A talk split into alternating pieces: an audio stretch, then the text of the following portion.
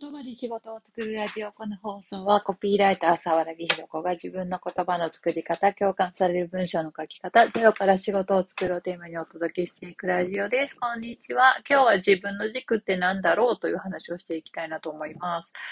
えー、っと、私は講座とかに来られる方の話を聞いてると、今までにいろんな人に、なんかこう、自分の軸がないねって人から言われましたとか、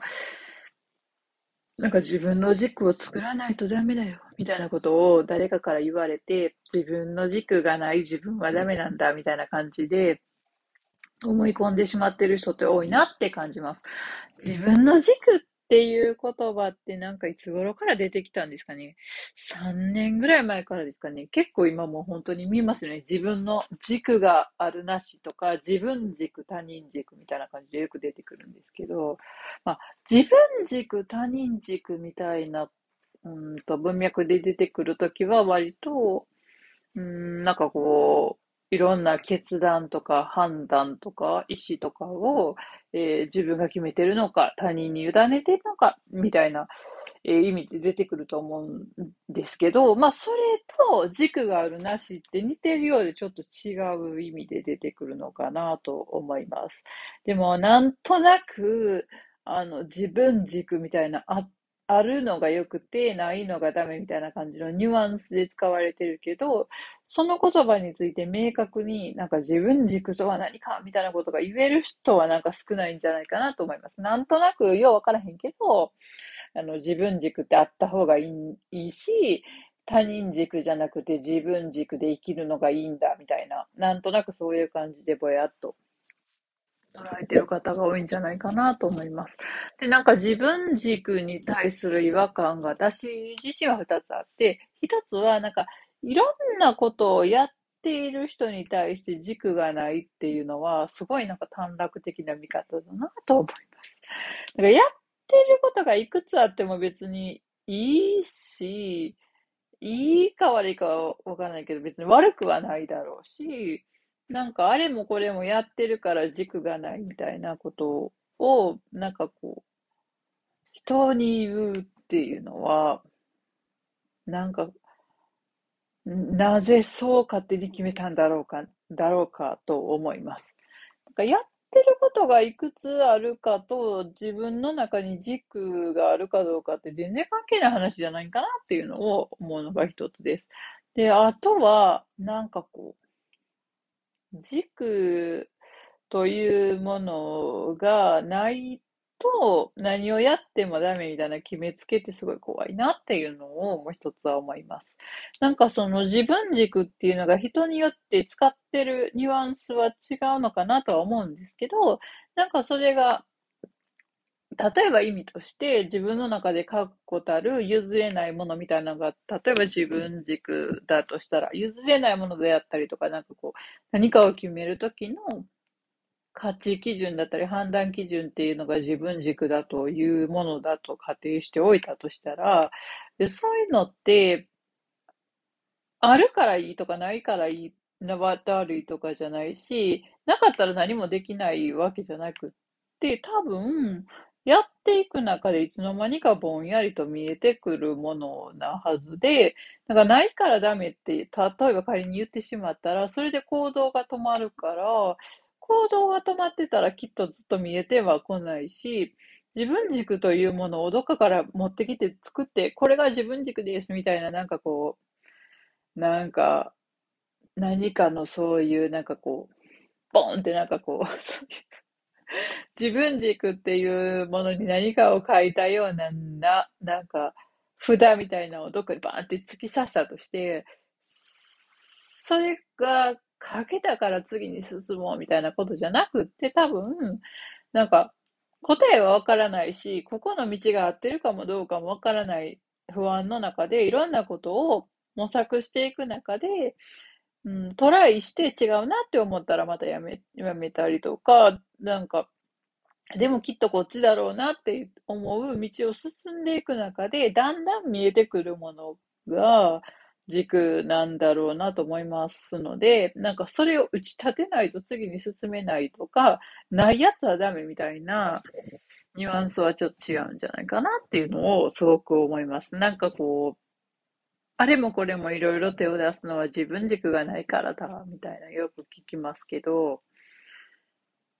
うん、まあまあ、そうかもしれないですけど、でもなんかそれを、うん、なんか、なんていうか、見つかったからといって、それがゴールではないし、なんかいろいろやっていく中で、だんだんこれこっちかなみたいなので見えてくるっていうのが多分軸だと思う。うので、なんかそれが打ち立てられてる人から見て、いや、あいつは軸がないとか、いうことでもないんじゃないかなと思いますし、別にそれがあったらいい、なかったらダメっていうものでもないだろうし、それがあるかどうかはなんか他人から見て判断できるものでもないんじゃないかなっていう気もします。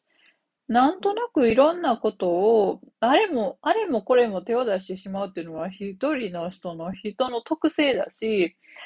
一つのことをすごく邁進する、なんかことが得意っていうか、性質としてある人もいれば、いろんなことをちょっとなんかこう、ちょいちょいちょいってやるのが得意っていうか、性質上そういうのが向いてる人もいて、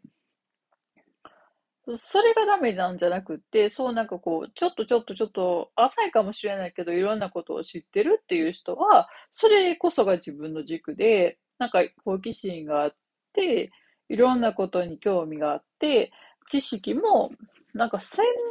門分野を一つ持ってるわけじゃないけど、いろんなことをすごく広く見れるっていうことを大切にしてるんだったら、それこそがその人の軸だと思うので、なんか一つのことを深掘りするタイプの人が、あれこれ手を出す人に対して軸がないとかいうのは、なんか違うんじゃないかなっていう気がします。なのでなんかそういうのって、もう、これだって自分が思ってしまえばそれだと思うので、なんかこう、軸があるかないかとか人に言われて、なんかこう、軸がないって言われましたとかって落ち込むことでもないと思いますし、あのー、まあ、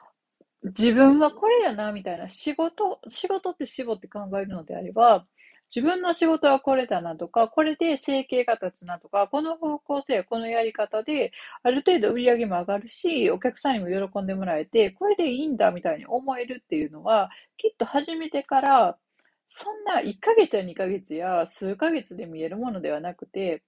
何年かは模索し続けて、いろいろ試して、違うな、違うなって思ってる期間を得て、ここだなっていうのが見えてくるはずなので、その時に自分でいろいろ模索して試してやってみてる間に人から軸がないとか言われたとしても別にそんなこと気にしなくていいんじゃないかなって思います。でも今は模索期間なので、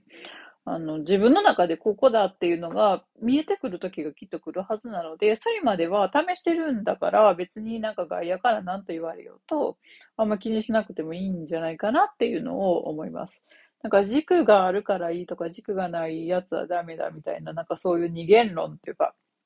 いいか悪いかみたいなんで決めることもないかなと思いますし、なんとなくぼやっと見えてきたその自分が大事にしているものの中心になるのはここだみたいなのが見えてきたのであれば、それを、あの、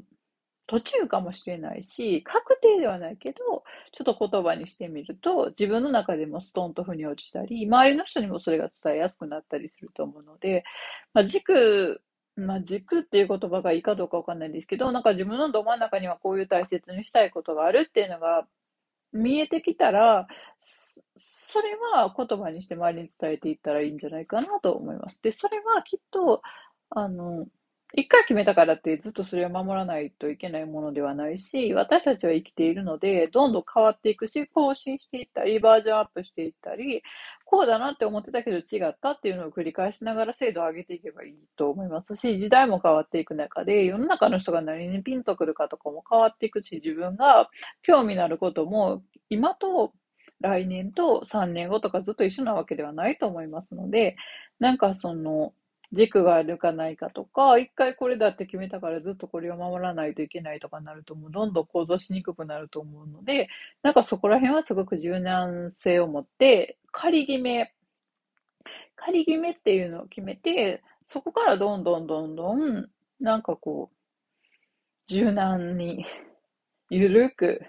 伸びたり縮んだりしながら、言葉も更新しながら進んでいったらいいんじゃないかなと思います。なんか自分軸がないからダメ、自分軸でがある人がいいとか、自分の軸を作らないと行動できないみたいなのは、なんかこう、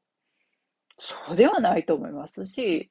なんかこう、あんまそういうことに惑わされなくてもいいんじゃないかなと思いました。はい。何かの参考になれば幸いです。ではまた明日さようなら。